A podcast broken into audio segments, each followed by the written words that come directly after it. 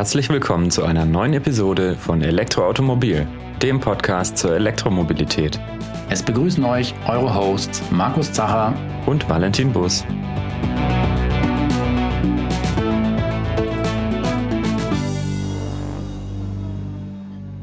Ja, in der heutigen Folge möchten wir über das Thema bidirektionales Laden sprechen. Das heißt, wenn der Strom nicht ins Auto rein, sondern aus dem Auto auch rausfließen kann.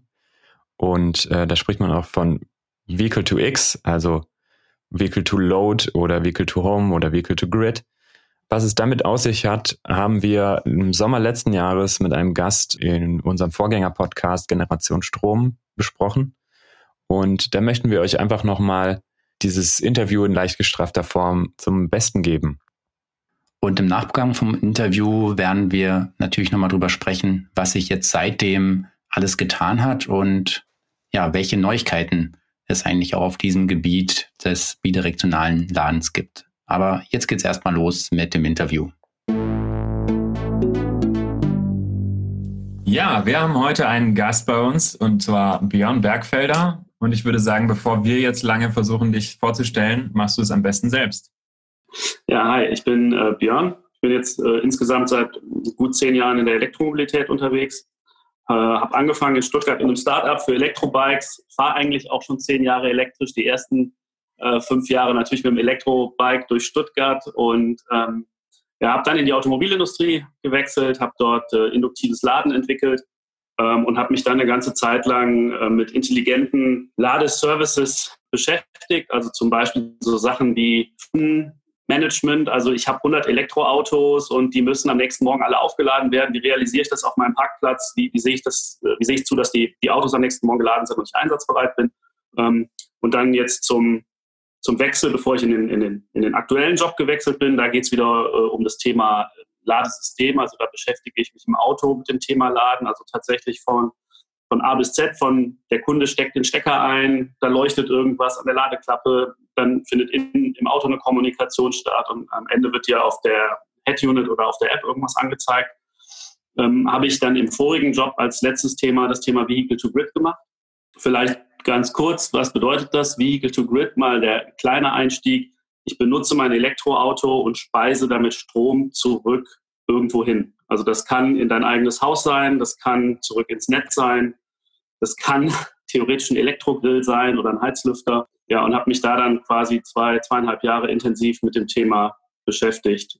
Ähm, wir haben dann in der Firma versucht, ein Pilotprojekt aufzusetzen. Das läuft noch, aber vorher hat sich dann für mich der neue Job ergeben und ich habe gewechselt. Mhm, cool. Das heißt, du bist auch schon eigentlich ein Elektromobilist fast von der ersten Stunde. Vielleicht mal einfach mal so. Also tats äh, tatsächlich, mhm. wenn wir jetzt mal ganz weit ausholen, mein erstes Elektroerlebnis, äh, gut, da werden jetzt viele Zuhörer wahrscheinlich sagen, ja, es ist doch gar nicht Elektro, war mit einem Toyota Prius äh, 19, äh, 2000, 2000 rum muss das gewesen sein. Das war so irgendwie einer der ersten äh, Priusse, die sahen ja damals auch noch sehr usselig aus, sag ich jetzt mhm. mal. Aber das war ein richtig cooles Erlebnis. Ja, also das war mega geil, wenn der Motor ausgeht und du an die Ampel ranrollst und äh, dieses, diese ersten Meter elektrisch losfahren. Äh, richtig cool. Das hat mich dann quasi ja angefixt. Entlang des Weges habe ich dann quasi in der Uni, ich habe Maschinenbau studiert, äh, haben wir mit einem Verbrenner ähm, äh, ferngesteuerten Auto, das haben wir auf einen Hybridantrieb umgerüstet und haben dann quasi so ein Hybrid-Verbrenner ferngesteuertes Auto gehabt. Dann weiter hatte ich irgendwie eine Werkstudententätigkeit bei Deutz Motoren in Köln, also die fertigen Dieselmotoren und die hatten damals schon ähm, mit, äh, das war glaube ich Krämer Allrad, die machen so Schaufelbagger, ein Hybridprojekt, also quasi eine dicke Batterie auf den, auf den Bagger draufschnallen, mhm. weil der Dieselmotor ja häufig eine Hydraulikpumpe antreibt und im mhm. Stationärbetrieb läuft, sodass du quasi die überschüssige Energie ähm, in der Batterie zwischenspeicherst. Das an dem Projekt war ich allerdings nicht beteiligt, aber das war da in der Nachbarabteilung und das habe ich immer ähm, ja, begutachtet und be beliebäugelt. Ähm, ja, und dann irgendwann ging es halt um das Thema Diplomarbeit und dann habe ich mir überlegt, was will ich machen? Und eigentlich war für mich klar, ähm, es kann nichts Konventionelles sein. Das muss irgendwas, was mit Elektromobilität zu tun hat, sein. Und ja, dann hat sich halt diese Chance bei dem Startup in Stuttgart aufgetan. El Moto, der ein oder andere kennt es vielleicht. Wir hatten ein äh, größeres Projekt auch mit der NBW damals zusammen. Da sind 500 von den von den Bikes durch, durch Stuttgart gefahren. Ja, und seitdem bin ich, bin ich Vollgas auf dem Elektromobilitätsdampfer. Ja. Fahre dann jetzt auch im fünften Jahr elektrisch. Ähm, die ersten vier Jahre Plug-in-Hybrid und jetzt seit drei Monaten voll elektrisch. Okay. Was fährst du für ein Auto? Ähm, aktuell ein Tesla Model 3. Ah, okay. Mhm. Und vielleicht auch zum El Moto, das ist so ein ähm, schon ein, mehr ein, eine Mischung so aus E-Bike und Motorroller oder wie würdest du das? Ja, da, das ist immer ganz gefährlich. Da gibt es diese Begriffe Pedelec und E-Bike, was eigentlich zwei unterschiedliche Dinge sind. Ähm, das El Moto war eigentlich nichts von beidem, sondern es war mhm. tatsächlich ein Moped. Ne? Also es hatte eine, so ein 50er Kennzeichen, mhm. äh, also Höchstgeschwindigkeit begrenzt auf, auch auf 50 km/h, äh, aber klar, komplett voll elektrisch, 60 Kilometer Reichweite, relativ leicht und es war wirklich so das erste, würde ich sagen, urbane Elektro-Bike-Konzept. Also mittlerweile hast du ja diese ganzen Sharing-Sachen, die aus dem Boden gestampft sind. Ähm, und das El Moto war, hat quasi da so, so, so einen Startschuss gesetzt. Ne? Tatsächlich haben wir letztens nochmal darüber diskutiert mit, mit, der alten, mit der alten Crew, dass wir unserer Zeit vermutlich auch ein bisschen voraus waren. Ne? Tatsächlich, El Moto gibt es aber noch als Marke. Die sind, ich glaube, letztes oder vorletztes Jahr von Govex aufgekauft worden. Äh, Govex ist ja so ein Elektro-Scooter-Hersteller, die sitzen in München. Das heißt, das El Moto so als Brand gibt es immer noch und die haben jetzt auch das Produkt weiterentwickelt und tatsächlich alle Probleme, die wir damals so hatten, das, was aus dem Feld dann bekannt wurde. Wir hatten zum Beispiel keinen zweiten Sitzplatz, wir hatten keinen, keinen genügenden Stauraum, wir hatten kein Wechselakkusystem, sind dann mit dem Bike jetzt behoben. Und das könnte vielleicht tatsächlich auch ein, ein interessantes Pro Produkt für diese ganzen Sharing-Anbieter werden. An dieser Stelle möchten wir nochmal ganz kurz einhaken und zwar, wenn ihr mehr über GoVex wissen wollt, dann hört euch gerne nochmal die Podcast-Episode 15 an. Da haben wir mit dem GoVex-Chef Thomas Grübel gesprochen. Und außerdem haben wir auch den Elmoto Loop, der dann ja von GoVex weiterentwickelt wurde, getestet. Und da könnt ihr den Testbericht im Magazin in der Ausgabe 04 2021 nachlesen. Covex ist ja jetzt auch in Stuttgart gestartet mit einem eigenen Sharing-Dienst, mit der Schwalbe. Also Covex ist ja der genau. E-Schwalbe. Ja. Und die wird ja recht fleißig eingesetzt ähm, zwischen ja. Sharing. Ich meine, das, das war ja, es ging ja, glaube ich, vor zwei Jahren los mit Stella. Äh, El Moto hat damals für Stella die, die, den ganzen Service abgewickelt und so. Mhm. mhm. Ähm, und das ist ja anscheinend auch schon ziemlich gut angekommen. Ne? Das ist ja auch eine coole, eine coole Ergänzung. Es wird jetzt, glaube ich, ein bisschen so ins Negative gestellt von diesen ganzen Lime- und Tier-Scootern, die halt wirklich ja. überall äh, quasi ungefiltert in die Ecke geschmissen werden. Ähm, aber so mit den, mit den großen, ich, ich nenne sie jetzt mal Big Scootern, ist das, glaube ich, ist es wie Carsharing, ja, ist es wie mhm. Car2Go. Ja, und tatsächlich mit dem Vorteil, die Schwalbe hat ja auch ein Wechselakkusystem, da kann dann, können die Service Guys abends rumfahren und müssen nur die Akkus austauschen, anstatt bei Car2Go die ganzen Autos durch die Gegend zu fahren mhm. und an, Lade, an Ladesäulen hinzuschiften und mhm. die, die Schwalbe hat, glaube ich, nur in der, der Sharing-Variante einen Wechselakku. Und wenn man sie privat kauft, hat sie aber nur, kann man sie nur an der Steckdose laden. Ja, habe ich mich auch gerade gewundert. Ja, ja. Das ist so ein bisschen der, ähm, der Kompromiss da. Okay, ähm, auf jeden Fall auch ein spannendes Thema. Ich glaube, da könnten wir auch mal fast eine Folge drüber machen. Mhm. Ähm, aber bevor wir uns da verlieren, würde ich sonst vorschlagen, dass wir mal auf unser Hauptthema zurückkommen oder einbiegen, und zwar Vehicle to Grid. Ja, klar. Und äh, Vehicle to Home, also Vehicle to Grid, gerne auch abgekürzt mit V2G und Vehicle to Home dann V2H. Und vielleicht können wir uns erstmal, oder kannst du uns erstmal erläutern, was eigentlich der Unterschied ist zwischen ähm, Vehicle to Grid und Vehicle to Home und warum man das überhaupt machen sollte? Genau. Ähm, da passt noch gut in die Ecke Vehicle to Load, das taucht auch immer wieder auf. Ähm, also um es ganz einfach abzugrenzen, Vehicle to Grid, wie das Wort Grid schon sagt, damit ist das Netz gemeint, also das Stromnetz. Also ich speise aktiv mit dem Fahrzeug zurück ins Stromnetz. Ja.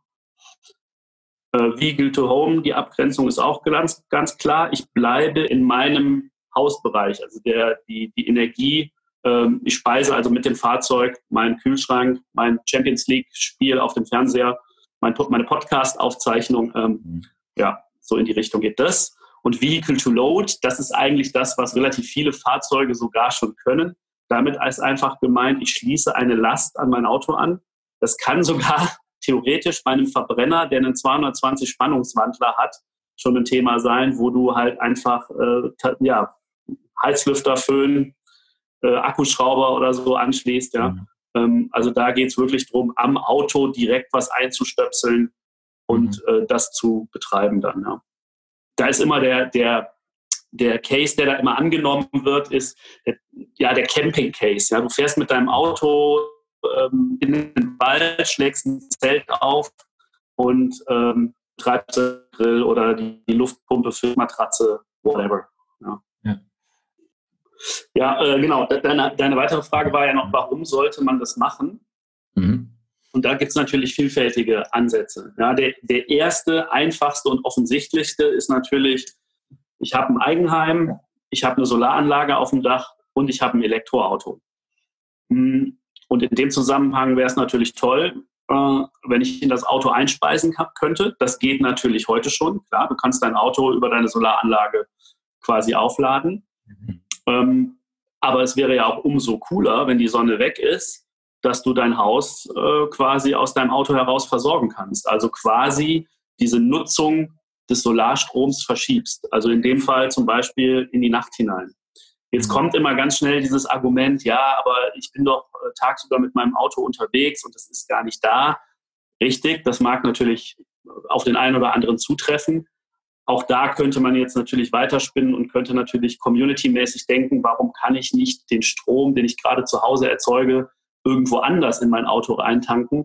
Da gab es ja, glaube ich, auch schon mal Projekte zu und Ideen zu. Ich glaube, Sonnen, das ist ja so ein Speicherhersteller, die haben ja die, die Sonnen Energy Cloud oder sowas, wo du quasi, ja, in, in Anführungszeichen virtuell deinen Strom hochlädst mhm. und ihn dann theoretisch irgendwie an einem anderen Ort auch wieder verbrauchen kannst. Ähm, aber jetzt driften wir schon wieder ab. Ähm, also aber tatsächlich. Sonnen ist vielleicht ein ganz gutes Beispiel, um das äh, nochmal so klar zu machen. Also Sonnen arbeitet ja mit, mit einem Heimspeicher, also dass du, dass jeder, der da in dem Club sozusagen Mitglied ist, einen, einen Speicher zu Hause hat und eben auch eine, eine, Photovoltaik oder sonst was, die in diesen Heimspeicher reinlädt. Und dann kann man eben, wenn man es selber nicht braucht, ähm, das anderen zur Verfügung stellen, die es brauchen zum mhm. Beispiel. Ja, und, ganz genau. Ne? Und oft ist es aber ja so, das heißt immer, dass so ein Heimspeicher sich eigentlich nicht wirklich amortisiert, weil das bisschen mehr, was du dann an Strom nutzen kannst, die Kosten dieser der Batterien letztendlich ja, aktuell ja nicht aufwiegt. Mhm. Aber wenn ja, du ein ja, Auto hast, dann kannst du dir diesen Heimspeicher eventuell ja sparen, im Idealfall. Ja. Wir sind natürlich gerade in einer total blöden Situation. Ne? Also tatsächlich die Einspeisevergütung äh, für eine jetzt installierte Anlage ist ja, glaube ich, nur noch 12 Cent pro Kilowattstunde. Mhm. Ähm, das heißt, da lohnt sich ja auf jeden Fall schon mehr, den Strom selber zu verbrauchen. Ja. Wenn du natürlich jetzt von einer, von einer Solaranlage sprichst, die, keine Ahnung, vor 15 Jahren aufgebaut wurde, wo die Einspeisevergütung noch bei, ich weiß es nicht, 42, 50 Cent so rumgelegen haben muss. Und die ähm, ja auch garantiert irgendwie für 20 mhm. Jahre in die Zukunft. Genau, die ja auch garantiert sind dann, dann ist es natürlich so, dann lohnt es sich definitiv nicht. Ne? Ähm, tatsächlich auch aktuell, diese ganzen Projekte, die laufen alle mit neuen Batterien. Ne? Da bin ich zum Beispiel so der, der Typ, der sagen würde, ja, was ist denn mit der alten Nissan Leaf Batterie oder der alten Zoe Batterie? Die ist ja tatsächlich noch gut. Ja? Die kann ich ja noch weiter benutzen. Die ist nicht mehr gut fürs Fahren, weil ich kann nicht mehr die hohen Ströme rausziehen. Aber in einem Stationärbetrieb kann so ein Speicher noch, äh, keine Ahnung, 10, 15 Jahre einen guten Dienst tun, weil er mit sehr geringen Ladeströmen geladen wird und weil mhm. wir das, das, das Operationsfenster, also das Operation Window von dem Akku sehr genau definieren können. Ja, wir können sagen, hey, den Akku, den lassen wir jetzt bei 30 bis 70 Prozent SOC pendeln mhm. äh, und wir erlauben nur eine gewisse Entnahme, keine Ahnung, wir erlauben, wir, wir laden ihn nur mit 10 kW und wir entladen ihn maximal mit 20 kW, also was, was was ja wirklich wenig wäre. Mhm. Ähm, und dann kann der dann noch lange vor sich hin dümpeln. Und dann wäre das ja vielleicht auch ein Case, den man besser hinbekommt, ne? als jetzt irgendwie eine, eine neue teure Batterie. Ich glaube, Tesla Powerwall kostet aktuell 7000 Dollar, wenn ich es richtig im Kopf habe. Mhm. Äh, klar, das musst du natürlich erstmal reinholen mit deinem Verbrauch. Ne? Aber da können wir jetzt in die nächste Ebene reingehen. Jetzt sagen wir mal, wir haben das Thema Haus- und Eigenverbrauchserhöhung abgehakt. Mhm. Und jetzt könntest du ja anfangen, dem Netzbetreiber netzdienliche Dienste zu ähm, erzeugen. Ja? Ähm, das ist jetzt, würde jetzt relativ schnell, relativ kompliziert. Da gibt es so Wörter, ich schmeiße die jetzt einfach mal in den Raum, das kann man ja mal googeln. Äh, Primärregelleistung, ähm, Sekundärregelleistung, äh, Frequenzreserve und solche Geschichten, ähm, mhm. wo man halt wirklich dafür sorgt, das Netz stabil zu halten. Also Primärregelleistung ist ähm, äh, ganz einfach erklärt, würde ich jetzt mal sagen, ähm, also irgendwo entsteht gerade ein hoher Strombedarf. Ja, also tatsächlich wieder dieses beliebte Beispiel, 20.15 Uhr, die Champions League geht los, alle Fernseher und Soundsysteme laufen an ähm, und es entsteht ein Peak im Netz. Ja, und dann muss innerhalb von kürzester Zeit, ähm, die Anlaufzeit ist, glaube ich, 30 Sekunden, mehr Energie zur Verfügung gestellt werden. Ja. Ähm, das kann zum Beispiel ein Pumpspeicherkraftwerk sein, ja, was dann seine Schleusen aufmacht und Wasser in Richtung Turbine schickt und die dann ganz schnell quasi Energie ähm, ähm, ausgleichend tätig wird. Das mhm. könnten aber auch 100 Elektroautos, die gerade in Stuttgart West rumstehen sein, ja, mhm. und gerade nicht genutzt werden und eventuell tatsächlich im Best Case den Tag über mit Sonnenenergie aufgeladen wurden und den dann jetzt in dieser Peakzeit, bis dann die anderen Kraftwerke wieder hochgeregelt haben oder nachgeregelt haben, diesen Ausgleich bringen und bieten, ja. Und ähm, das wiederum kann dir dann theoretisch von einem Netzbetreiber ähm, äh, vergütet werden. Mhm. Ja. Ähm, allerdings, da muss man jetzt direkt wieder einschreiten. Das ist natürlich alles sehr komplex und ähm, auch ein krass reglementierter Markt. Was wir in unserer Arbeit mal gesehen haben, was, was viel eher ein Thema ist, ist tatsächlich Strom günstig einkaufen und ihn teuer wieder verkaufen. Ja? Mhm. Also das ist das, das Thema, das nennt sich Intraday-Handel. Auch da nochmal der kleine Exkurs. Also Strom wird tatsächlich an Strombörsen gehandelt. Da bekommt der Endverbraucher so äh, eigentlich nichts von mit. Ähm, es sei denn, da gibt es, weiß ich nicht, ob ihr darüber schon mal drüber gesprochen habt, es gibt einen Stromtarif, der nennt sich, ich glaube, Avatar heißt die Firma. Ja, also da wollte ich auch fragen. Ja. Ähm, das ist so der erste Stromtarif, der quasi äh, auf die Strombörsenpreise irgendwie so ein bisschen mit drauf zugreift, aber es hat sich in der Fläche noch nicht durchgesetzt. Also das heißt, im Moment gehen wir mal davon aus, der Endkunde bekommt da nichts von mit. Aber Strom wird an der Börse gehandelt und das heißt, in hochpreisigen Phasen kostet er halt viel und äh, in negativen Phasen kann er auch mal äh, quasi nichts kosten oder man würde sogar theoretisch vergütet werden. Also gerade zu dem Zeitpunkt, wenn sehr viel Solar und sehr viel Wind zur Verfügung steht, ähm, dann werden die Strompreise schnell negativ. Ich glaube, bei Avatar, also Watt wie das elektrische mhm. Watt, kann man äh, auch nachgucken, wann die Strompreise wie waren und äh, sieht dann auch, dass in letzter Zeit öfter mal so war, dass die Preise negativ ja, absolut, ja, wir, richtig runtergeknallt hat. Ich meine, da gibt es ja auch noch eine andere sehr gute äh, Internetseite, das ist äh, Agora Energiewende. Mhm. Die haben so einen ganz aufwendigen Monitor, wo du genau nachsehen kannst, wie die Stromproduktion gerade aktuell ist, aus welchen Quellen der Strom gerade kommt. Mhm. Äh, und die haben, glaube ich, auch einen Strompreis-Tracker mitlaufen. Also da sieht man das dann auch sehr deutlich, was da den Tag über passiert. Also eigentlich ist es transparent da, aber die Endkundenprodukte fehlen halt noch. Ja. Mhm. Und auch hier möchten wir nochmal ganz kurz einhaken. Ähm, wir haben in der Podcast-Episode 20 mit Marion Nölten gesprochen. Sie ist Chefin von Tibber und Tibber ist ein Unternehmen, die ebenfalls einen Stromtarif anbieten, der sich an den Börsentarifen orientiert, also wo man dann auch von den teilweise negativen oder sehr niedrigen Börsenpreisen bei seinem Heimtarif profitieren kann. Hört euch gerne nochmal an, wenn ihr da weitere Infos zu haben wollt. Äh, und auch da fehlt natürlich in, in, gewisser Weise die Reglementierung, weil ich als Endkunde kann definitiv nicht hingehen und jetzt sagen, ich möchte an der Strombörse meinen Strom selber handeln. Ja. Mhm. Da brauchst du immer den Mittelsmann, also immer den Energieversorger oder den Energietrader, der das der das quasi regelt. Das bringt uns dann auch schon wieder in diese komplexe Komponente rein, dass es aktuell natürlich alles nicht so einfach ist, auch wenn es technisch möglich ist. Aber da muss regulatorisch schon noch ein bisschen was passieren, würde ich sagen. Ähm, aber dann wäre es so, du würdest dein Elektroauto müsste aufgeladen werden. Du hast eventuell, du weißt, du hast den Tag über nichts mehr zu tun und stellst dann quasi in der App ein, hey, ich möchte am nächsten Morgen um 8 Uhr losfahren, dann muss das Auto auf jeden Fall voll sein Und dann kann irgendein Algorithmus anfangen, dein Auto mit günstigem Strom zu laden und wenn dann noch Zeit übrig ist, in der teuren Phase Strom wieder zu verkaufen. Mhm. Ähm, und dann über Nacht, wo der Strom generell meistens eher günstiger ist, äh, zu deinem Abfahrtszeitpunkt hin auf jeden Fall auch sichergestellt haben, dass das Auto dann vollgeladen ist. Ja. Ähm, und da gibt es einfach konservative Rechnungen, die gehen davon aus, dass du mit deinem Auto, sagen wir mal, so zwischen 700 und 1000 Euro pro Jahr verdienen könntest. Ja. Das wäre schon eine Hausnummer, ja. Genau. Ich meine, am, am, Ende des Tages ist es auch nicht so megamäßig viel, wenn du es dann runterrechnest auf den Tag und auf die Kilowattstunde. Aber ich sag mal, es ist besser als nichts. Ja. Besser. Äh, 1000 Euro im Jahr muss man erstmal verdienen, also so durch genau, Finanzprodukte ja, oder genau. keine Ahnung was, ja, so nebenher, mehr oder weniger. Ja. Jetzt, jetzt wird dann natürlich direkt wieder wahrscheinlich das Geschrei losgehen, ja, aber was ist denn mit meinem Akku? Ähm, der leidet ja dann darunter. Und das ist natürlich ein nächster wichtiger Punkt. Also wenn man jetzt aus Fahrzeugsicht drauf guckt, und vielleicht ist das auch ein Thema, warum sich viele Autohersteller noch nicht getraut haben, das wirklich so in den Markt zu bringen. Mhm. Ähm, also tatsächlich da auch wieder aktuell gibt es eigentlich nur Nissan und Mitsubishi-Fahrzeuge, die das können. Ähm, das liegt daran, dass die aus Japan kommen und äh, in Japan gibt es ja den sogenannten Chademo-Stecker.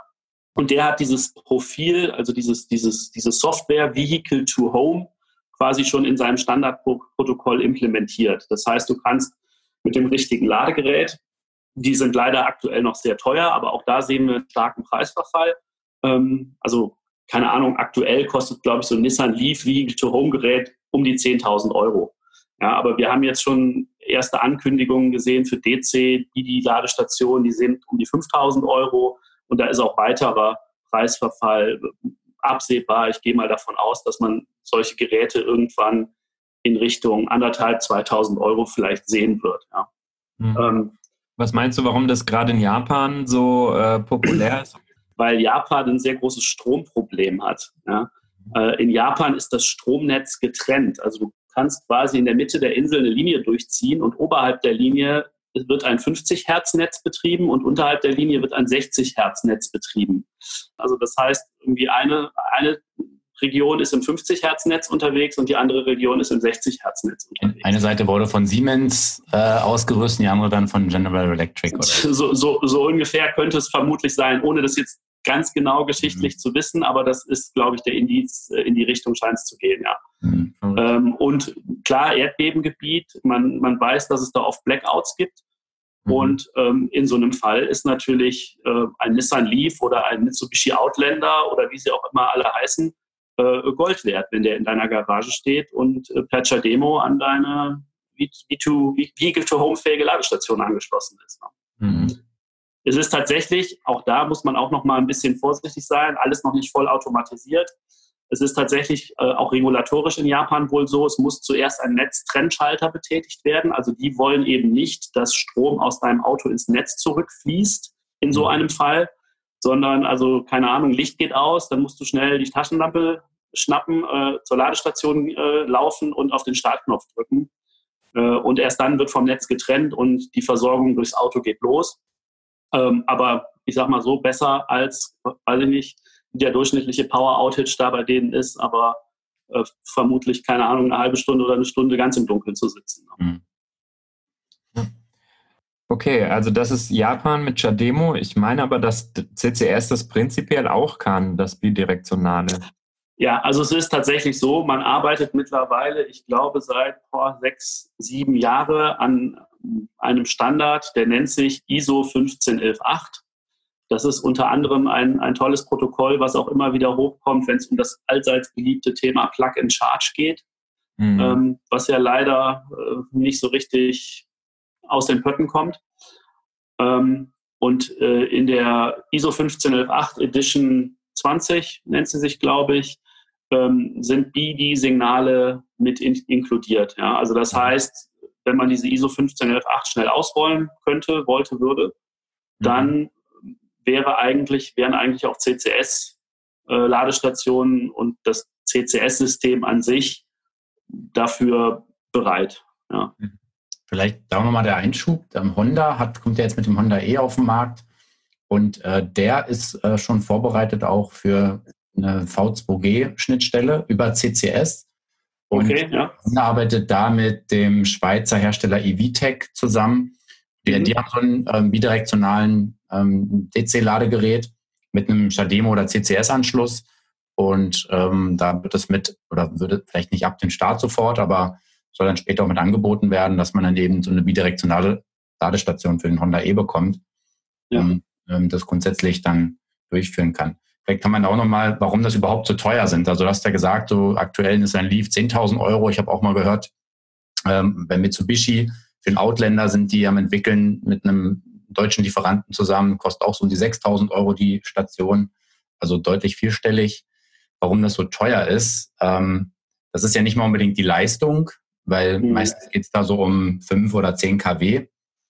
Ähm, sondern wirklich der, der Gleichrichter da drin. Also vielleicht um es mal kurz zu erläutern, beim normalen AC-Laden, das ich ja normalerweise zu Hause mache, da ist ja der Gleichrichter, also der aus dem Drehstrom oder Wechselstrom des Netzes einen Gleichstrom zum Laden der Batterie macht, das ist ja im Auto verbaut, ähm, ist auch eine relativ teure Komponente und ähm, kann das, dieser Gleichrichter, also das AC-Ladegerät, kann das eben auch ähm, normalerweise nur in eine Richtung.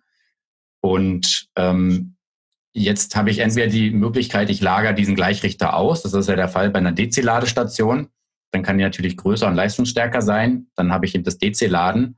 Und jetzt wäre eben der nächste Schritt, das wiederum ähm, umzukehren. Also dass ich also eben auch Wechselrichter statt ein Gleichrichter, der aus genau, dem DC der Batterie genau. dann Wechselstrom macht, wie er im Hausnetz ist. Genau. Aber so gesehen könnte man ja auch sagen, ich nehme einfach das AC-Ladegerät aus einem also das 11 kW Onboard-Ladegerät raus und ähm, drehe das sozusagen um und mache mir dann daraus meinen Wechselstrom.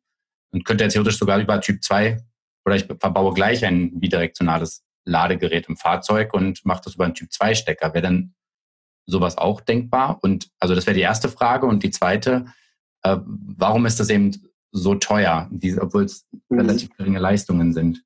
Ja, also äh, ganz kurz, du bist gerade nochmal abgeschwiffen in die Richtung mhm. Leistung 5 bis 10 kW. Da würde ich auch nochmal gerne zwei Worte zu sagen, weil wir gerade mhm. eben ja schon das Thema angerissen hatten, was passiert eigentlich im Fahrzeug und wie geht es eigentlich dem Akku. Das ist uns immer sehr wichtig gewesen, äh, bidirektionales Laden auch irgendwie akkuschonend stattfinden zu lassen. Ja. Also das heißt, die Ladeleistungen und Entladeleistungen haben wir immer auf 11 kW beschränkt, ja, um halt mhm. wirklich äh, den Akku äh, in, einem, in einem schönen Environment zu halten, ja, also mhm. ihn nicht zu stark in diesem Stationärbetrieb zu, zu belasten. Mhm.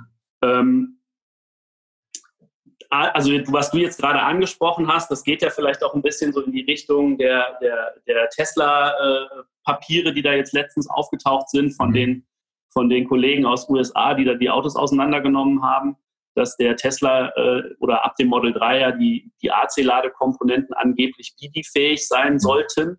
Genau, das hat sich ja jetzt äh, im Nachhinein dann doch eher als Falschmeldung rausgestellt, weil man dann auch noch ein paar Dioden gefunden hat auf der Leiterplatte, die dann dieses Rückspeisen ins Netz ähm, äh, doch, dann doch verhindern.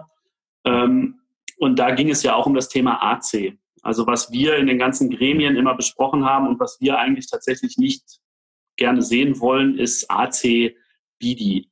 Also quasi bidirektionales Laden über die AC-Schnittstelle, ja, über, über, die, über die Wechselstromschnittstelle, mhm. ähm, weil das bringt relativ viele Probleme mit sich. Ja. Also das ist tatsächlich, es gibt ja auch sowas, in Deutschland sind wir ja bekannt für Normen und Richtlinien, da gibt es technische Anschlussrichtlinien. Mhm.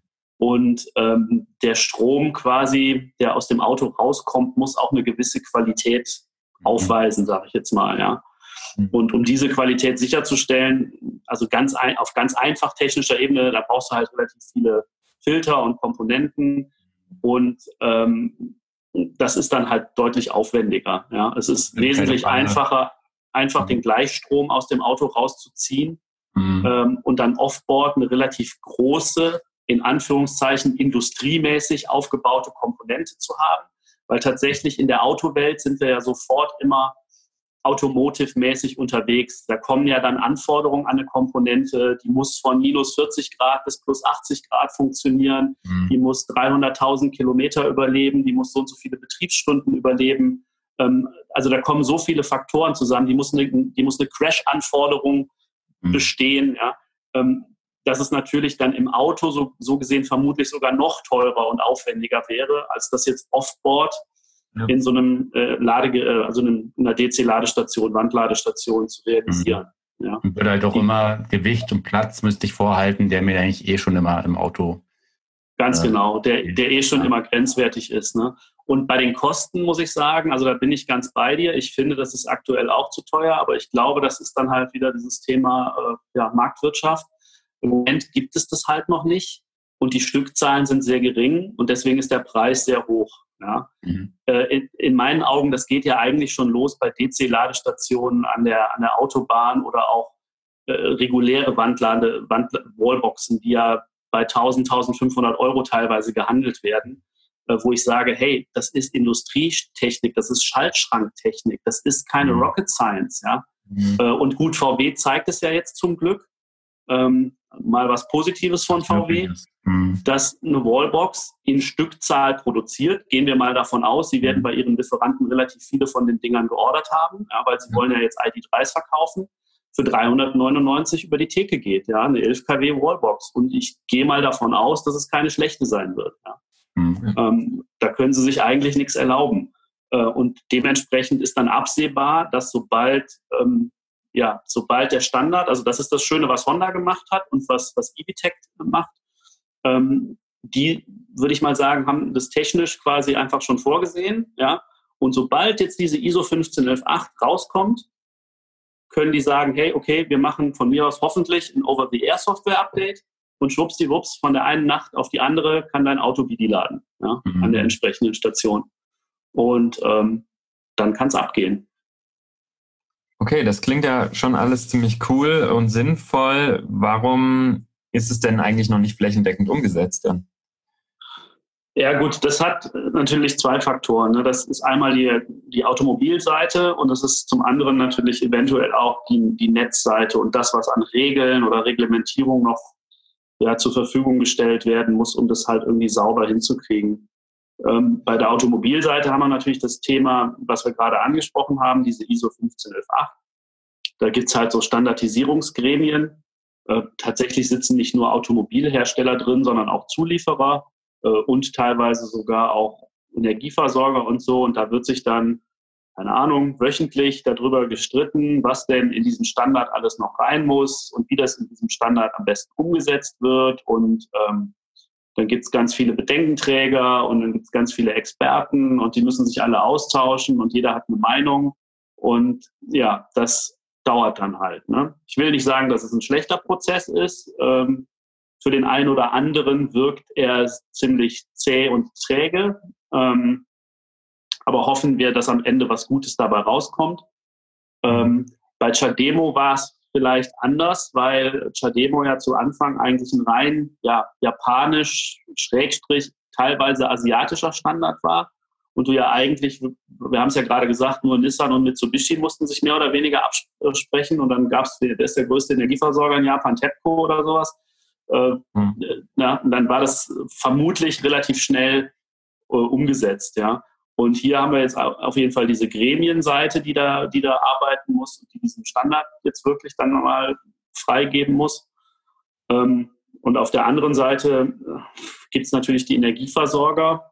Und ähm, also das ist jetzt, ich kann da nur meine persönliche Erfahrung wiedergeben, ähm, ohne da jetzt jemandem was Böses zu wollen. Aber da habe ich auch das Gefühl, das ist eine sehr träge, eine sehr träge Branche. Ja, ich war tatsächlich mal auf einem einem Clustertreffen in Stuttgart.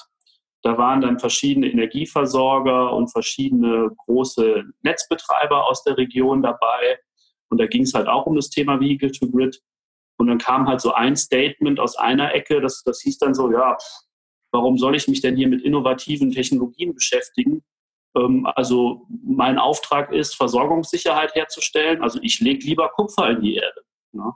Und das war so, so, ein, so ein echter O-Ton dann aus dieser Ecke, ja, wo du dann dir denkst oder wo wir uns dann denken, vielleicht sind wir auch schon wieder drei Ecken zu weit und zu innovativ, das mag ja alles sein. Ähm, aber ich denke, der gesunde Mittelweg muss es dann in dem Fall sein und das möglich machen. Ne? Also jetzt wirklich nur Kupfer hart in die Erde zu verlegen, äh, wenn wir doch intelligente Systeme haben, die das äh, eventuell abfedern oder optimieren können, ähm, wäre ja auch ein Ding, was man sich mal angucken könnte, sollte. Ne? Mhm. Also von daher gibt es da, äh, ja, da klatschen dann halt Welten aufeinander, sage ich jetzt mal. Die eine innovative Welt, die irgendwas Cooles zeigen will und die vielleicht auch ein Smart Grid realisieren will, wo du dich vielleicht in, in Teilen des Netzes schon fast äh, ja, autark versorgen kannst, sage ich jetzt mal. Also das ist jetzt nochmal ein bisschen hochgesponnen und das nochmal ein bisschen abstrahiert, aber theoretisch könnte es ja sein, wenn du, keine Ahnung, äh, in so einer Reihenhaussiedlung wohnst, wo jeder PV auf dem Dach hat äh, und äh, iterieren sind dann auch manche mal im Urlaub oder auf Geschäftsreise und die Solaranlage produziert trotzdem und es gibt äh, ein Hauptauto und es gibt vielleicht einen Zweitwagen und äh, äh, da wird dann der Strom zwischengespeichert und, äh, und dann versorgen die sich irgendwie in so einem System mehr oder weniger selbst. Ne? Mhm. Ja. Es gibt ja auch immer schon, also in der Praxis werden ja auch schon Projekte umgesetzt. Das ist dann meistens mit den Fahrzeugen, die wir hier schon genannt haben, Nissan Leaf oder dem äh, Mitsubishi Outlander genau. Hybrid, ähm, wo ich sag mal so eine Showcases gemacht werden, ähm, ja. wo halt mal, also wir hatten jetzt eins zum Beispiel bei Nissan Leaf bei Wacken. Äh, ich weiß gar nicht, was hat er gemacht aber doch ein bisschen was nachgepuffert. Aus oder? der Photovoltaik wurde praktisch zwischengespeichert in den Leaf mhm. und äh, war irgendwie laut Angabe sogar ein Überschuss am Ende noch vorhanden. Ja, ähm, also praktisch hat dann den, Campingplatz ein Stück weit versorgt. Mhm. Natürlich nicht den ganzen Campingplatz mit äh, 85.000 Leuten, sondern halt ein Teil, ja. zwei, drei Zelte so. Mhm. Also auch mehr ein Showcase. Genau, das war ein, schön, das war ein schöner Showcase. Da, da, sind wir damals auch für angefragt worden. Wir konnten nur leider nichts liefern, traurigerweise. Mhm. Ähm, aber ja, die, die, die Jungs von The Mobility House, die haben das schon ganz geil gemacht. Das ist auf jeden Fall marketingmäßig mal gut gewesen und äh, zeigt aber auch, in, in welche Richtung es gehen kann. Ja. Äh, du hast gerade gesagt, ich glaube, Wacken 85.000 Besucher. Jetzt gehst du mal auf eine E-Auto-Quote von, was weiß ich, 10 Prozent. Äh, viele von denen kommen ja vermutlich dann auch mit dem Auto und Co. Und dann hast du halt auch die mhm. Menge an Autos da irgendwo rumstehen. Kannst du schon irgendwas mitmachen. Ja? Also ist mhm. nichts unmöglich. Ja? Ist, natürlich, ist natürlich so auf dem, auf dem flachen Feld nochmal eine ganz andere Hausnummer ähm, ja. als jetzt quasi im Eigenheim oder im Reihenhaus. Ja? Äh, aber auch aber da tatsächlich äh, ja. würde ich auch sagen, das Mehrfamilienhaus äh, ist auch nicht davon ausgeschlossen. Wenn ich mir überlegen würde, in meiner Wohnung in, in Böblingen, gäbe es äh, die BD-Wallboxen in der, in der Garage, dann könntest du den ganzen Häuserblock irgendwie versorgen, weil da, da stehen Autos rum, die bewegen sich mhm. vielleicht einmal die Woche. Ja?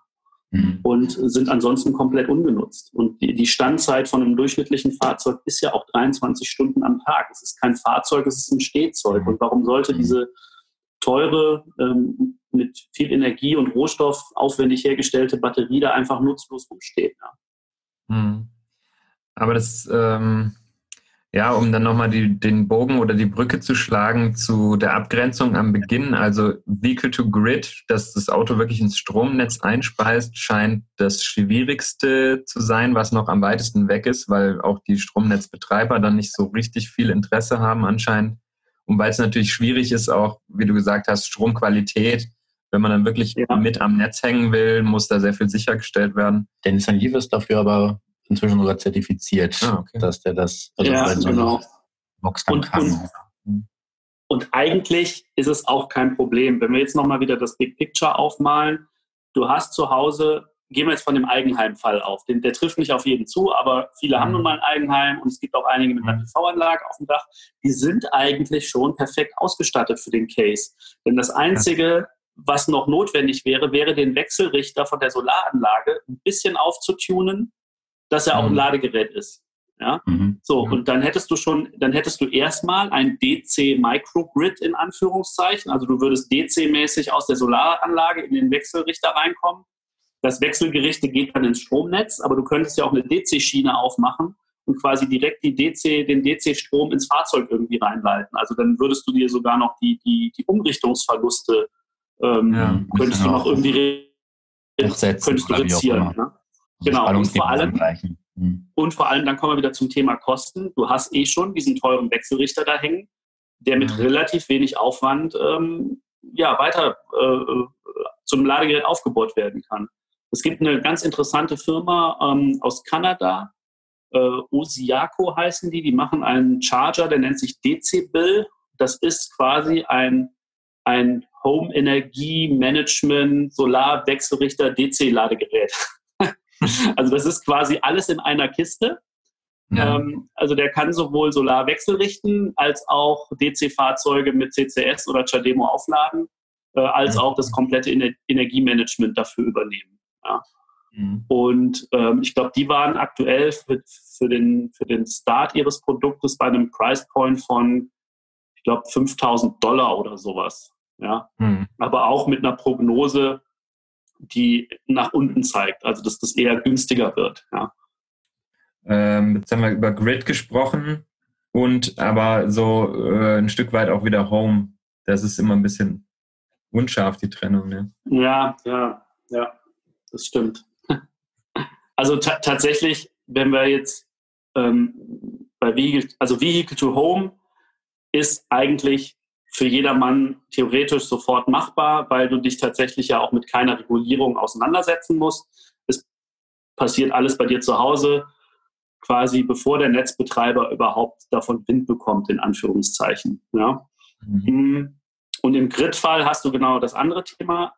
Da, da, wollte ich eben ja noch darauf hinaus, die Solaranlage speist ja heutzutage schon ein. Ja? Also das heißt, auch dieses Einspeisen über das Auto ist vermutlich auch kein größeres Problem rein mhm. regulatorisch netzmäßig. Ne? Mhm. Ein Teil des Themas ist die Komplexität, die da drin steckt in diesem gesamten reglementierten Strommarkt, ja? wie das mhm. vermutlich ähm, schon auch noch ein bisschen ähm, ja, ausbremst, beziehungsweise ver vermutlich dann doch wieder relativ viele Leute dazwischen hängen, die dann irgendwie was vom Kuchen abhaben wollen. Ja, es gibt den Netzbetreiber, es gibt den das, äh, den Energieversorger, es gibt dann vermutlich den, den, ähm, den Trader, der den Handel initiiert, beziehungsweise der vielleicht auch deine Flotte irgendwie bündelt, weil es wäre ja sinnvoll, wenn du mhm. nicht mit deinem Auto autark irgendwie jetzt einspeist, sondern wenn irgendwie eine ganze Flotte von Autos, die in der Region zur Verfügung steht, irgendwie von jemandem gebündelt wird und angesteuert wird. Ja, und das ist dann ja, ist dann der, der, ganze, der ganze Geldfluss am Ende des Tages ist dann vermutlich ähm, sehr komplex. Ja. ja. da stellt sich ja die Frage, ob für ein paar Cent, sage ich mal, um die es da geht, pro Kilowattstunde, wenn alle dann ihren Anteil haben wollen, sich das am Ende noch lohnt, wenn man es eben so beliebig aufpustet, dass eben so ja. viele Player dabei sind und das nicht irgendwie einfach und effektiv. Also es muss möglichst einfach und effektiver gelöst werden, damit mhm. man mit sich der Handel mit den paar Kilowattstunden lohnt. Also, ähm, aber klar, wenn am Ende dann trotzdem irgendwie ja 500 oder bis 1000 rumkommen, also ich denke, dann, dann werden viele rechnen und sagen, okay, vielleicht kostet mich die Installation 3.000, 4.000 Euro, aber ab dem fünften Jahr äh, verdiene ich. Ja. Ähm, ich meine, so wurde bei der PV nachher auch gerechnet. Hm, und für ja. die Netzbetreiber und so geht es ja auch nicht um ein paar Kilowattstunden, da geht es ja um Klar. Terawattstunden. Klar, wenn es im großen Maßstab dann äh, durchgeführt wird. Genau, ja, ähm, also so, so, eine Zahl, die man da mal in den Raum werfen kann, ist tatsächlich äh, pro Megawattstunde äh, Primärleistung sind es, glaube ich, oh, ich, ich meine, es wären 120.000 Euro gewesen, die bezahlt werden. Mhm. Also wenn du eine Megawattstunde quasi Primärregelleistung anbietest, kriegst du ja, roundabout 100.000 Euro dafür. Mhm. Und ich, so, ich meine, klar, das ist schon, mhm. das ist schon eine ähm, große Autoflotte, die du dann bündeln musst, ne? Mhm. aber wie gesagt, es ist besser als nichts und es ist, es ist smart und es ist, es ist auf jeden Fall intelligent. Ja. Und es ist dezentral. Und auch nicht, ja, bei den großen Batterien inzwischen, ja. da reichen eine Handvoll Autos ja schon fast aus. Also da bin ich mit 20 ja. Autos ja schon dabei. Ja. Jetzt müssen wir kurz, damit genau. äh, Leute böse E-Mails schreiben. Äh, Regelleistung muss natürlich Megawatt sein und äh, Regelenergie Megawattstunde, oder? Äh, ja, sorry, natürlich. oh, da, das, da habe ich schon viele Leute wegen angeschmerzt, wegen KWH, wegen KWH und KW. Jetzt mache ich selber ja. so ein Fauxpas, das geht ja gar nicht. Wenn man, wenn man selber klug scheißt, dann muss man dann zumindest akkurat sein. ja. Uh, genau, ja. Nee, das, also da das hat tatsächlich mein Kollege hat mal die Rechnung aufgemacht, wenn die, ähm, wenn die größten deutschen Parkhäuser mit so einer Technologie ausgestattet werden, dann ähm, wäre das gesamte Primärregelleistungsenergie-Thema erledigt. Ich weiß, es waren, glaube ich, die 60 größten deutschen Parkhäuser. Wenn die mhm. alle voll besetzt sind tagsüber und alle Autos, die da drin wären, B2G-fähig werden, dann könntest du den gesamten Regelenergiemarkt quasi damit mhm. äh, betreiben, in Anführungszeichen. Ja. Und das bringt uns natürlich, das bringt uns natürlich zu dem nächsten Thema. Also ich persönlich würde sagen, B2G ist eine super interessante Geschichte. Es ist mega interessant für den Eigenheimbesitzer mit Solaranlage. Aber vermutlich könnte es tatsächlich so sein, dass die ganze Langzeitperspektive, sagen wir jetzt mal so 30, 40 Jahre plus, vielleicht doch gar nicht mehr so crazy ist, weil zu dem Zeitpunkt haben wir auch eine signifikante Stückzahl an Altfahrzeugen, das, wo ich ja eben hingekommen bin, ähm, mhm. die Verwertung des alten Akkus. Ja? Und dann wird es ja immer weniger ein Problem werden, Stationärspeicher irgendwo aufzubauen. Ja? Da gab es ja auch schon Projekte, zum Beispiel von Mercedes, die haben ein großes Speichersystem in Lünen aufgebaut mit, ähm, mit alten, alten Smart-Batterien, war das, glaube ich, die da drin sind, mhm. 1000 Smart-Batterien. Und die da ja schon quasi so ein System betreiben. Und wenn ja, du dir jetzt überlegst. Sogar auch Geld damit, also mit, der Anbie mit dem Anbieten dieser Regelleistung ähm, scheint sich der Speicher ganz gut zu tragen und auch gerade natürlich, weil diese Altakkus ja auch relativ vergleichsweise günstig sind, verglichen mit neuen, die ich dann extra dafür herstellen ja. würde. Ganz genau, ganz genau. In ein paar Jahren schnell zu rechnen. Und vor, vor allem die Ressource perfekt ausgenutzt. Ne? Und mhm. mittlerweile sind wir ja auch wirklich bei einem relativ hohen Recycelgrad von Lithiumbatterien. Also das heißt, du fährst sie bis End of Life in deinem Fahrzeug. Danach kannst du sie noch vielleicht 10, 15 Jahre in Stationärspeicher weiter betreiben und danach werden sie zu 95 Prozent recycelt. Also das ist, glaube ich, ein ganz gutes äh, Gesamtkonstrukt. Ja. Mhm. Ja, aber wie gesagt, in der Lang Langzeitperspektive könnte es vielleicht sein, dass Vehicle-to-Grid dann immer noch für den Eigenheimbesitzer mit Solaranlage sehr attraktiv ist. Ähm, aber vielleicht dieser, dieser To-Grid-Part, also ins Netz zurückspeisen, vielleicht unattraktiver wird, weil vielleicht diese, ganze, diese ganzen Services ähm, ja, sich durch, durch, äh, durch diese, diese äh, ja, Ansammlung von Akkus dann quasi von selber erledigen, in Anführungszeichen. Und die Preise dafür dann zumindest stark in den Keller gehen. Ja. Mhm, klar, dann sich der ganze Aufwand nicht mehr für die. Ja, das, das, das war ja auch der Punkt, warum wir uns immer auf diese Strombörse bezogen haben. Wir haben Primärregelleistungen am Ende eigentlich gar nicht mehr wirklich betrachtet für diesen B2G-Case, ne, sondern haben da wirklich gesagt, günstig kaufen, teuer verkaufen. Ne. Mhm. Ähm, und auch, aber auch das wird vermutlich dann auch immer noch funktionieren. Dann werden nur die Beträge vermutlich kleiner und die Amortisationszeit vielleicht höher. Aber dann wiederum ist die Technologie zu dem Zeitpunkt, also eine DC-Wallbox wird dann ja. vermutlich Us Usus sein. Äh, und deswegen ist es ein Easy Catch, den du auf jeden Fall dann mitnehmen kannst. Mhm. Ja. Cool. Okay. Vielleicht können wir noch mal zwei, drei Sätze. Wir hatten am Anfang ganz kurz noch ähm, Vehicle to Load angesprochen. Das ist ja dann nach meinem Verständnis eigentlich auch nichts Besonderes, sondern was auch schon heute einige Autos können, die halt irgendwie eine Schuko-Steckdose oder irgendeine Steckdose am Fahrzeug haben. Ähm, also der Outlander, der Hybrid Outlander hat es beispielsweise, haben auch, ich glaube, manche Verbrenner bieten das sogar auch schon an. Mhm. Äh, aber wo ich letztendlich wirklich nur irgendein Gerät halt anschließe und fertig. Also ja. Also ich sag mal so, es ist also, Nutzungszeiten ausgehe. Das, ähm, das ist, muss man vielleicht nur noch mal ein bisschen differenzieren. Also einen Spannungswandler an eine 12-Volt-Batterie anschließen, das mhm. kann ja jeder. Ja. Ähm, der richtige V-to-Load-Case war immer irgendwie so gedacht, dass man dann an die CCS-Buchse quasi ein Kabel anschließt und am Ende des Kabels ist dann eine Box, quasi eine Mehrfachsteckdose und da hast mhm. du dann von mir aus einen roten CEE 16 Ampere Anschluss und einen, von mir aus einen blauen Camping-Anschluss und vielleicht noch eine mhm. Schokosteckdose und mhm. kannst dann da schon richtig Leistung ziehen. Also es geht dann über, über das Notebook, Ladegerät äh, oder den, den kleinen 12-Volt-Kühlschrank hinaus. Ne? Also Vehicle to Load, mhm. da, da sollst du dann schon eine Last betreiben können, ja, also eine, eine vernünftige Last, ja, also jetzt mhm. nicht hier, keine Ahnung, 500 Watt Stereoanlage oder so, mhm. sondern, keine Ahnung, 3 kW Heizlüfter und vielleicht noch ein Kompressor. wenn man jetzt Heim, vielleicht, ja. Genau, wenn man jetzt im Heimwerkerbereich bleibt, äh, keine Ahnung, deine, deine, deine Power-Akkus da anschließen zum Aufladen, einen Kompressor anschließen und was weiß ich. Ja, also die, Säge, Kreissäge. die Kreissäge, wenn ich im Wald da mein, mein Holz rausziehe oder so. ja, genau, mit der Elektrokettensäge Bäume ja. fällen genau, ja. Ja, genau. Okay. Mhm. Ja, ich denke, da haben wir hier auf jeden Fall einen ganz guten ähm, Überblick und Rundumschlag äh, äh, getätigt. Mhm. Ja, danke dir für, für deine Zeit und dein Know-how. Ja, vielen Dank. Hat auf jeden Fall Spaß gemacht. War echt cool. Dann gerne bis demnächst oder bis man sich vielleicht auch mal sieht. Soweit sind wir ja nicht auseinander. Genau, machen wir. Sehr gerne. Ja, das war das Interview mit Björn Bergfelder.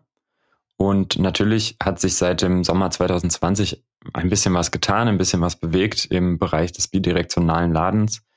Ich denke, was ähm, den meisten ähm, präsent sein wird, sind vor allem die Vehicle-to-Load-Themen, ähm, die jetzt zum Beispiel beim Hyundai Ioniq 5 oder beim Kia EV6 oder auch den, den neuen MG-Modellen jetzt ähm, integriert sind. Das heißt, dass man größere Lasten direkt ans Auto anschließen kann über so eine Schuko-Steckdose oder einen Adapter.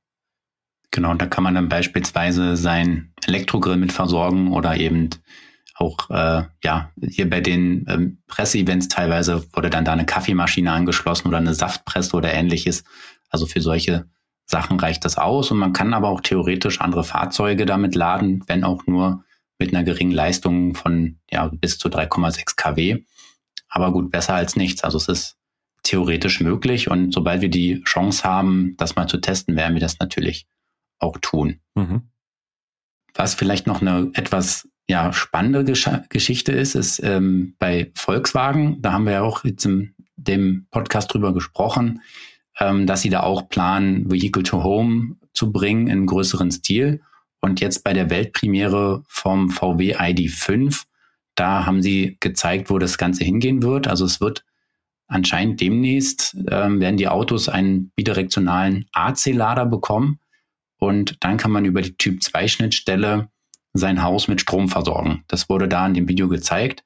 Das wird nicht sofort zum Marktstart vom ID5 verfügbar sein, ähm, aber ja, später dann eben schon. Genauer ein Zeitraum wurde nicht genannt. Ähm, aber spannend ist eben, dass man hier doch nicht per CCS, also über die DC-Schnittstelle ähm, geht, sondern wirklich einfach über den Typ-2-Stecker. Man wird wahrscheinlich auch eine spezielle Wallbox dafür brauchen, davon gehe ich aus. Aber die wäre natürlich dann deutlich günstiger als so eine DC-Wallbox. Und ich gehe auch davon aus, dass diese Möglichkeit ähm, auch in anderen ähm, Modellen vom VW-Konzern angeboten wird, die eben den MEB nutzen, also beispielsweise auch bei Audi oder Skoda. Mhm. Ja, die Frage ist natürlich, was wird es nachher kosten? Das weiß man noch nicht. Aber wenn VW das in großer Stückzahl herstellt, dann wird man sicherlich diese äh, angedeuteten Skaleneffekte erreichen können, dass die Technologie gar nicht so mega teuer ist nachher, wie es jetzt bislang der Fall war mit denen eben ja diesen DC-Wallboxen, die mehrere tausend Euro teilweise kosten. Ja, und auch die amerikanischen Autohersteller sind da durchaus auf den Zug aufgesprungen.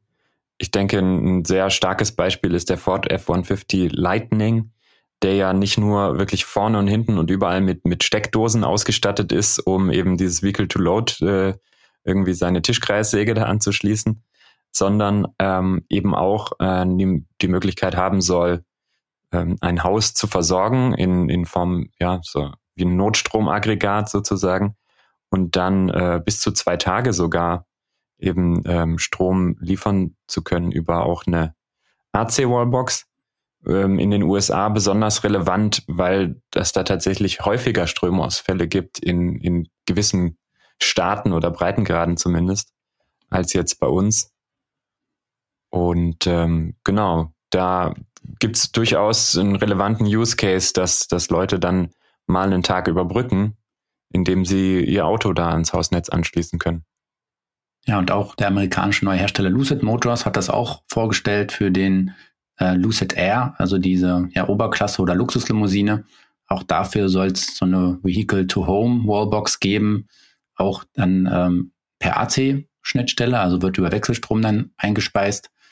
Ähm, in Amerika natürlich ist das dann immer einphasig, da gibt es ja kein Drehstromnetz so klassischerweise in den Häusern.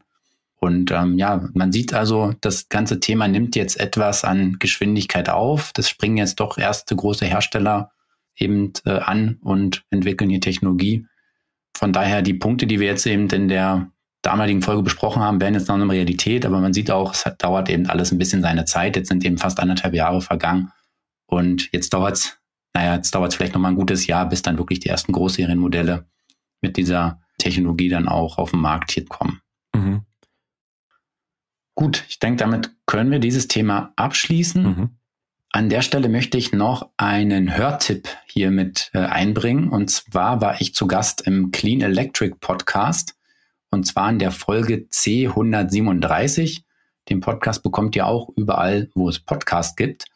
Und da habe ich mich mit dem Kollegen vom Clean Electric Podcast äh, unter anderem über die Elektroautomobile unterhalten. Wir haben aber auch ein paar News-Themen sehr ausführlich besprochen, wie beispielsweise, dass jetzt die Tesla Supercharger möglicherweise für alle Marken geöffnet werden. In den Niederlanden wird das ja gerade äh, testweise durchgeführt. Wir haben über den Batteriewechsel von Ego gesprochen, also diesem, ja, dem Kleinwagenhersteller, der jetzt neuerdings ähm, neben dem Laden des Akkus auch die Möglichkeit anbietet, dass man den, die Batterie, den leeren Akku gegen eine volle Batterie tauscht. Und wir haben auch nochmal über Sono Motors gesprochen, die ja demnächst einen Börsengang planen oder derzeit dabei sind, den vorzubereiten. Und haben nochmal uns unterhalten, wie da die Chancen eigentlich für das Startup aus München ähm, stehen. Hört euch das gerne mal an. Es hat sehr viel Spaß gemacht. Es ist ein sehr ausführlicher Podcast, etwas länger als hier das Format von Elektroautomobil. Aber man kann sich das natürlich auch ein ähm, bisschen einteilen und dann über ein paar Tage verteilt anhören. Jo, dann kommen wir auch schon wieder zum Ende dieser Folge. Wir hoffen, es hat euch Spaß gemacht und ihr habt wieder was gelernt. Dann bis zum nächsten Mal. Euer Markus und euer Valentin.